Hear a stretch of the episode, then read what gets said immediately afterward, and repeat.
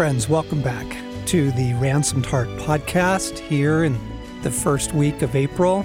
John Eldredge and Allen Arnold back in the studio. And I think we've got a treasure for you this week. I think we have a lost treasure for you.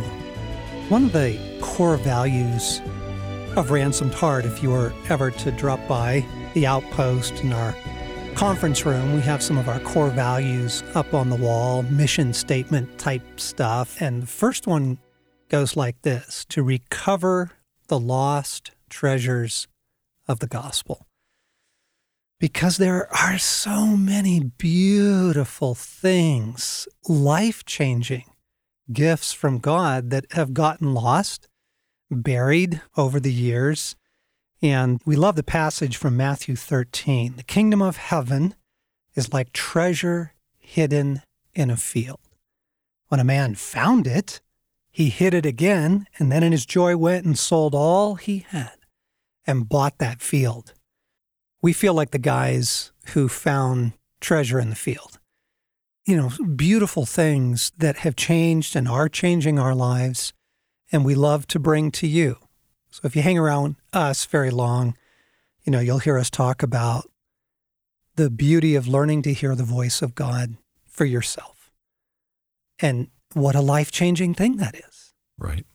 Absolutely life changing that God speaks, that He still speaks today, that He speaks to His sons and daughters, and that learning to recognize how He's speaking to you, deepening your ability, growing in it, right? Right. Has changed your life. Changed my life big time. When Walking with God came out, it was the first time I really understood what is the difference between prayer to God and conversational intimacy with God and the ability and the understanding and just the joy of being able to have conversation to talk to Right. God and hear him speak back. Yeah, John, that changed my whole life. And if you sit in, if you sit in on a staff meeting or, or a planning meeting here, a lot of it is actually listening prayer. We Yes. we just listen. Jesus, you want us to go to this country? Yep. When do you want us to go? October? Okay, we're going in October. The ability to cultivate and practice hearing the voice of God would be an example of one of those lost, buried treasures Mhm. that we're trying to bring back to people and say, This is wonderful. It's incredible. Let this be a part of your life. Practice it. Another one would be that the heart is central. And oh, how this was lost. You know, too many, too many Christians, at least, people brought up in a church background were told that the heart is bad. You've got to, you know, repress the heart, kill the heart, ignore the heart, and, and focused on the externals.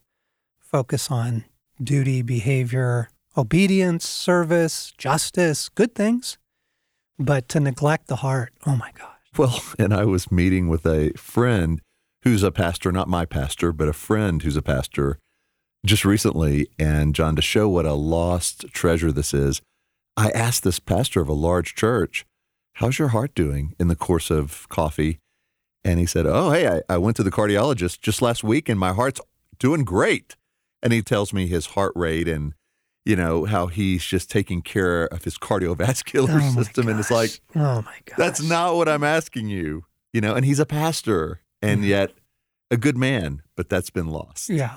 Yep. And when you neglect the life of the heart, it actually explains all of those famous and tragic ministry scandals. You know, you neglect the life of the heart for 30 years and you try and live from performance and be amazing and come through, and something's going to implode. Right. It's going to be, you know, an affair, an addiction, uh, uh, a- anxiety disorder. Something's going to present itself because you have neglected your inner life. And so, what a treasure it is to recover the value of the heart and how much your heart matters to God, how He wants to heal your heart.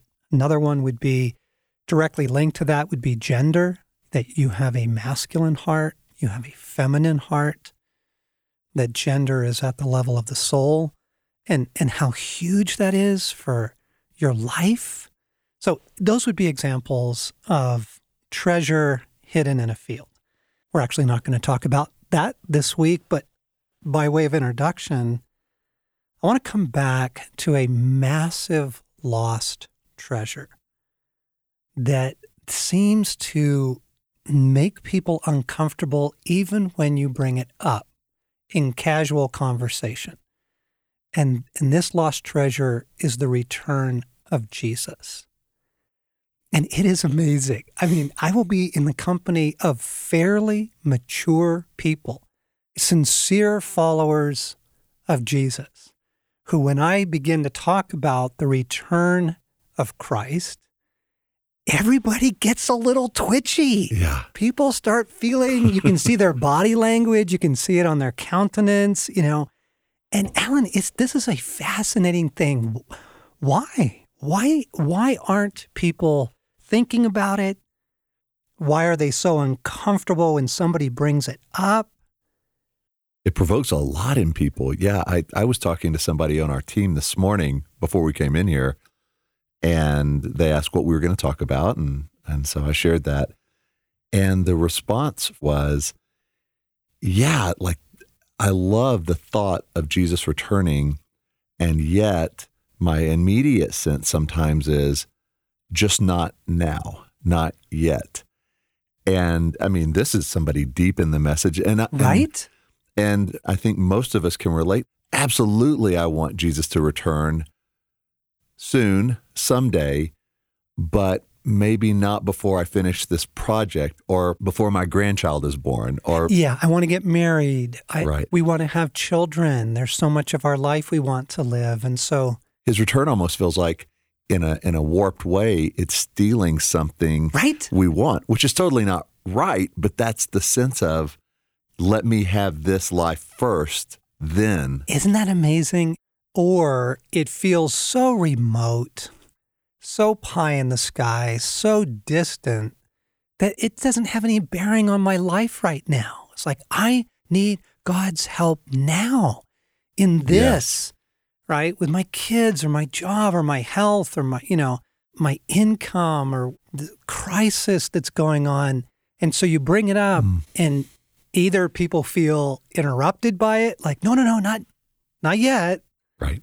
or it feels so vague and Right. so out there, Right. right? I want to read something from Blaise Pascal. I adore him and his little uncollected or unfinished work called The Pensées. It's just a series of thoughts of his that he was eventually going to put into a book. And after his untimely death, it was, you know, gathered together by various editors. And so you can find it in print still.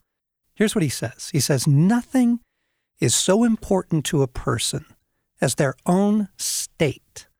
Nothing is so formidable as eternity.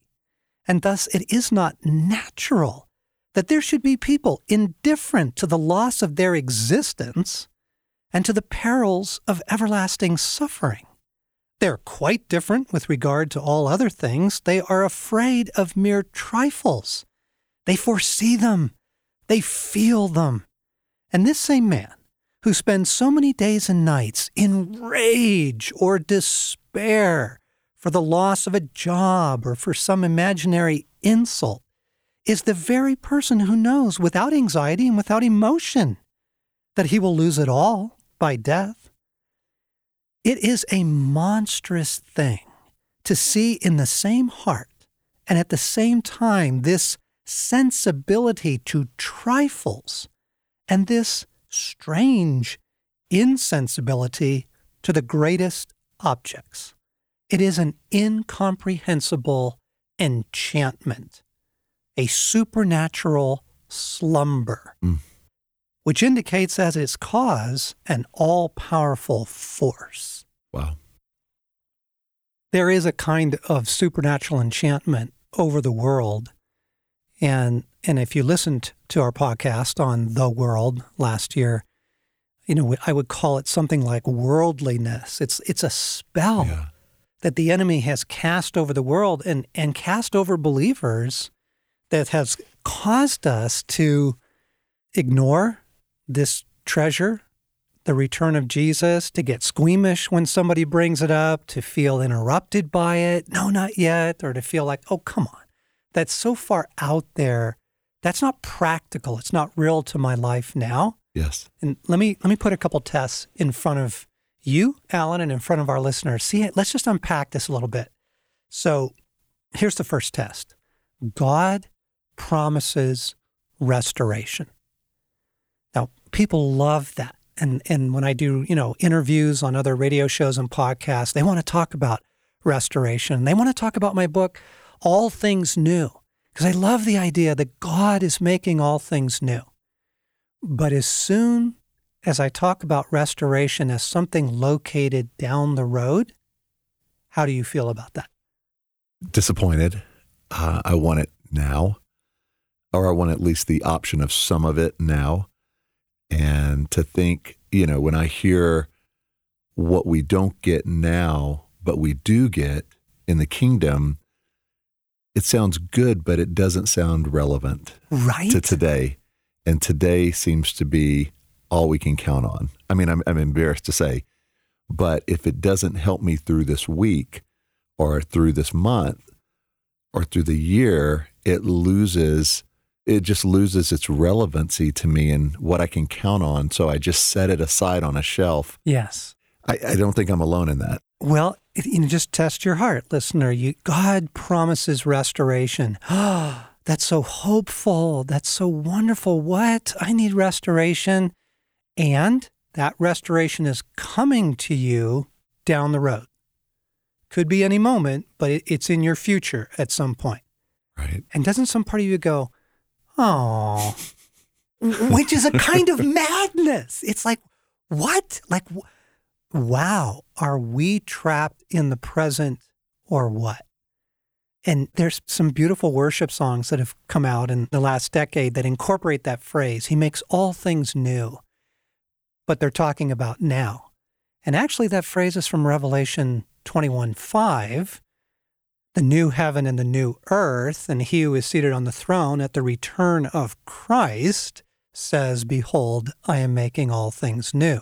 Yes. That the promise of restoration in the scripture is so breathtaking. It is so exquisitely beautiful that your life and your story has a beautiful restoration, that this earth that you love will be restored and not taken from you that everything that you have lost in this life is actually restored to you and then some.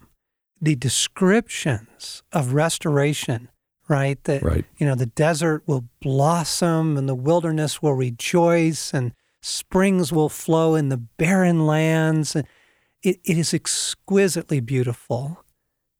And most of those promises of restoration are at the return of Christ. And that's why this is a big deal. That's why this is so critical. John, you said before that most people would choose the trip to Hawaii now over the future promise of relief or restoration one day. Yeah. Oh, no question. Yeah. And if that if somebody gave me a plane ticket right now to Hawaii, my hope would probably momentarily at least be more in what that would bring than a promise of the return of Jesus. Yeah. Exactly. So, okay, so here's the second test. You just ask people, what are you hoping for? What are you looking forward to? What are you looking forward to these days, Allen? I'm looking forward to summer. Yep, vacation, the weather, uh, the sun. I'm looking forward to my oldest son graduates high school. I'm looking forward to celebrating that milestone with him. Yeah. Looking forward to some things in the fall that we have with ministry here at Ransomed Heart, with family. It doesn't get much further than six months. Right. Unfortunately. Right. I mean, friends, be honest. Just check your heart. What are you looking forward to these days? Is the return of Jesus even on the list? I mean, really? Now, quickly you put it on the list because, oh, well, yeah, yeah, of course, you know, absolutely. Of course, I love God. I'm absolutely return of Jesus. But really, in the practical, right? I mean, this is Pascal's supernatural slumber, an incomprehensible enchantment. Stasi and I just returned from a family memorial service. If you read my March letter, you heard a little bit about that. And, and because that's a story precious to in laws and other people in the family, it's really not my story to tell here, but, but the loss was tragic and heartbreaking and sudden. And what was astounding to me was about half the people in the room have some genuine faith. They really do. And gratefully, I'm very, very grateful for that. And it was the opportunity to talk about our hope to the people in, in the room, in the circle, in the relational context that don't have that hope. But what was amazing to me over those several days that we spent in the midst of grief and shock and heartbreak was the idea, but we will see them again, was actually seemed to offer very little comfort. You know, it does catch you. It's a bottom line rescue. It's kind of like the floor of the basement. The building doesn't just drop off into the abyss. There is this baseline. That's right. No, no, no. You know, we will see them again.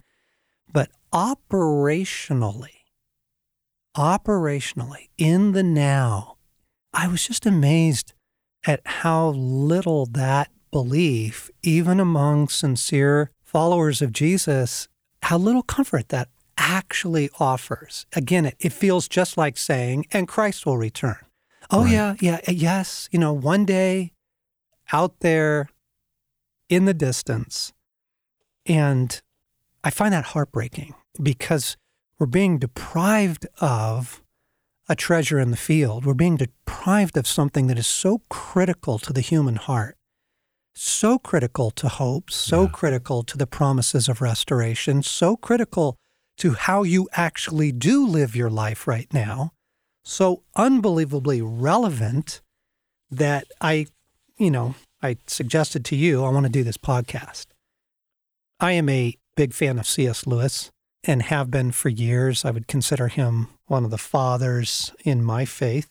And Lewis wrote this beautiful little essay called The World's Last Night.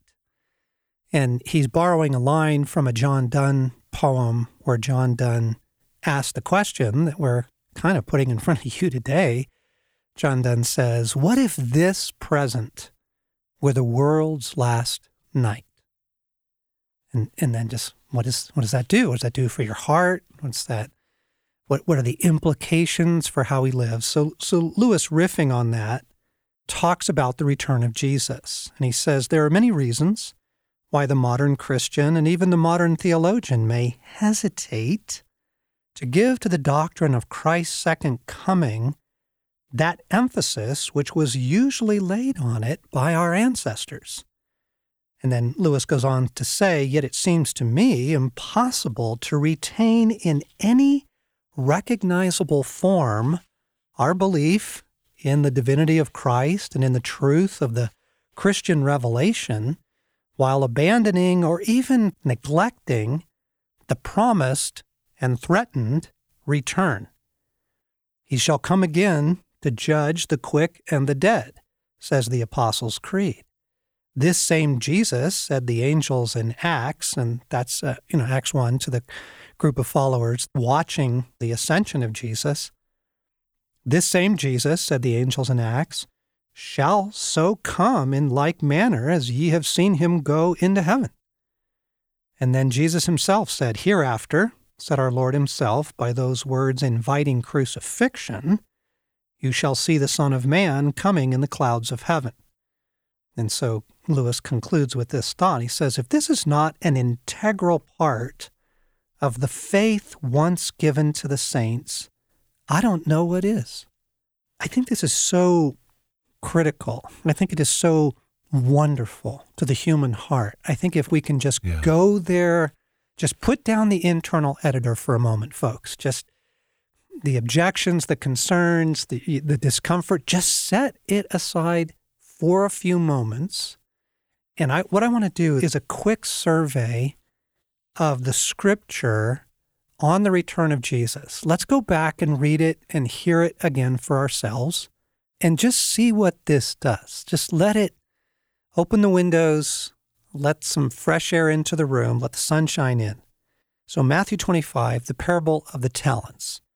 Jesus said again, It will be like a man going on a journey, who called his servants and entrusted his wealth to them. To one he gave five bags of gold, to another two bags, and to another one, each according to his ability. And then he went on his journey. The man who received five bags of gold went at once and put his money to work and gained five bags more. Also, the one with two bags of gold gained two more. But the man who had received one bag went off, dug a hole, and hid his master's money. After a long time, the master of those servants returned and settled accounts with them. So clearly, Jesus is telling a story about himself. He's the man going on a journey, right? And he's talking about entrusting to us the gifts and opportunities we've been given in this life.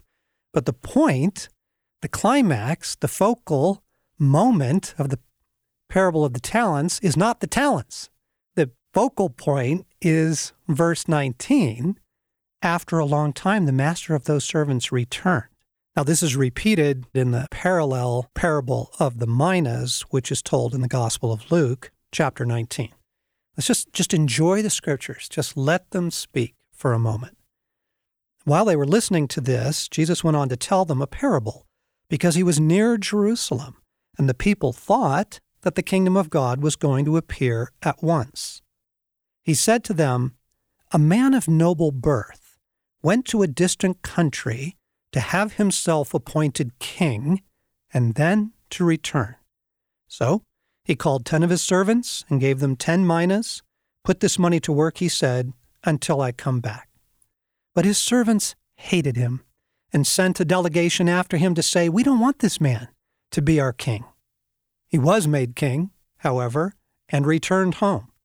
And then he sent for the servants to whom he had given the money in order to find out what they had done with it. So clearly, the ascension of Christ, he journeys to the Father, He's crowned king. All authority in heaven and on earth is given to him. But again, the focal point is he returned. Matthew 24, Jesus is speaking about the signs of the end of the age. And then he turns the conversation in this direction. He says, But about that day or hour, no one knows, not even the angels, nor the Son, but only the Father. As it was in the days of Noah, so it will be at the coming of the Son of Man. For in the days before the flood, people were eating and drinking, marrying and giving in marriage up to the day Noah entered the ark. And they knew nothing about what would happen until the flood came and took them all away. That is how it will be at the coming of the Son of Man. Therefore, keep watch, because you do not know on what day your Lord will come. But understand this if the owner of the house had known at what time of night the thief was coming, he would have kept watch and would not have let his house be broken into. So you also must be ready, because the Son of Man will come in an hour when you don't expect him. He goes on to ask, Who then is the faithful and wise servant, whom the master has put in charge of the servants in his household to give them their food at the proper time? It would be good for that servant whose master finds him doing so when he returns. So again, Christ is hmm. driving the focal point is his return. And then you have the parable of the ten virgins. At that time, the kingdom of heaven will be like ten virgins who took their lamps and went out to meet the bridegroom. Five of them were foolish, and five were wise. The foolish ones took their lamps, but did not take any oil with them. The wise ones, however, took oil in jars along with their lamps. The bridegroom was a long time in coming, and they all became drowsy and fell asleep. At midnight, the cry rang out, Here's the bridegroom! Come out to meet him! And then all the virgins woke up and trimmed their lamps. The foolish ones said to the wise, Give us some of your oil. Our lamps are going out. No, they replied. There may not be enough for both of us and you. Instead, go to those who sell oil and buy some. But while they were on their way to buy the oil, the bridegroom arrived. The virgins who were ready went in with him to the wedding banquet, and the door was shut. Later, the others came. Lord, Lord, they said, open the door. But he replied, Truly, I tell you, I don't know you. And again, Jesus concludes a fairly sober, hmm. exciting, but sober parable to say, Therefore, keep watch, because you don't know the day or the hour. I'm just letting the words of Jesus speak to us about what was his perspective on his return, how critical, how central to the entire story and this constant urging to look for it, to have it in the center of your expectations. So, it, back earlier in, in the Gospel of Luke, Jesus has been giving that beautiful passage about look, don't worry about your life, what you eat or drink. Don't worry about what you wear. Look at the lilies of the field. Look at the sparrows of the air. God cares for you. So, this is right after that wonderful, comforting assurance Right. about your life now. Jesus says, Be dressed, ready for service, and keep your lamps burning, like servants waiting for their master to return from a wedding banquet, so that when he comes and knocks, they can immediately open the door for him. It would be good for those servants whose master finds them watching when he returns. Truly, I tell you, he will dress himself to serve, and will have them recline at the table, and will come and wait on them. It would be good for those servants whose master finds them ready, even if he comes in the middle of the night or toward daybreak. But understand this if the owner of the house had known at what hour the thief was coming, he would not have let his house be broken into. And so you must also be ready, because the Son of Man will come in an hour when you do not expect him. And so when you friends when you hear these scriptures when you when you look at the flow of the old and and then in climaxing into the new testament jesus clearly wants us to interpret the story and interpret our personal story from the vantage point of his return. Philippians 3.20 we are eagerly waiting for him to return. 1 corinthians 1 as you eagerly wait for our lord jesus christ. 2 peter 3 looking for and hastening the coming of the day of god and in 1 Peter chapter 1, therefore with minds that are alert and fully sober, set your hope on the grace to be brought to you when Jesus Christ is revealed at his coming. This is so central and so critical. Friends, the moment you're waiting for, the event you staked your life on is the return of Jesus. And with that, the renewal of everything. And so, through the scriptures, we are urged to look for the return of Jesus, to watch for it, to wait for it eagerly. We're urged to watch and be ready. Okay. And there, there's even a warning at the end of the New Testament. At 2 Peter, he says, Above all, you must understand that in the last days, scoffers will come, scoffing and following their own evil desires. And they will say, Where is this coming he promised? Ever since our ancestors died, everything goes on as it has since the beginning of creation.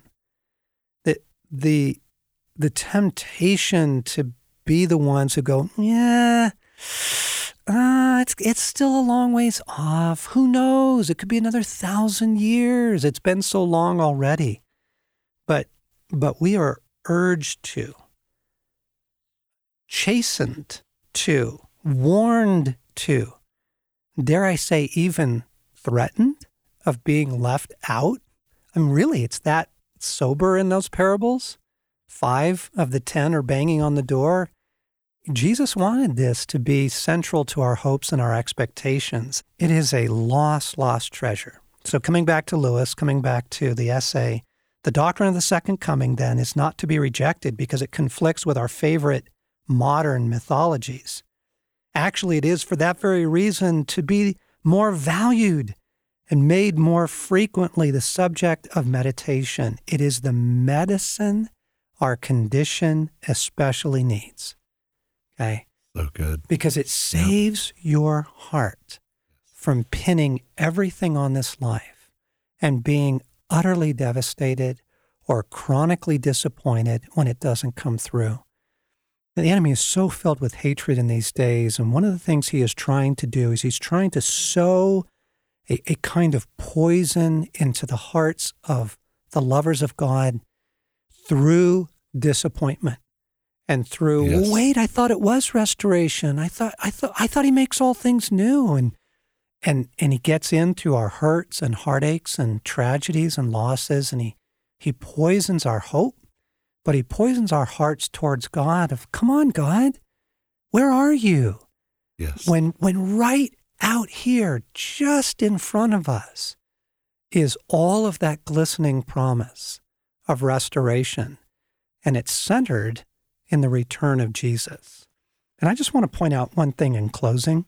Over and over again, one of the characteristics of the return of Christ, one of the central characteristics of the return of Jesus is the element of surprise.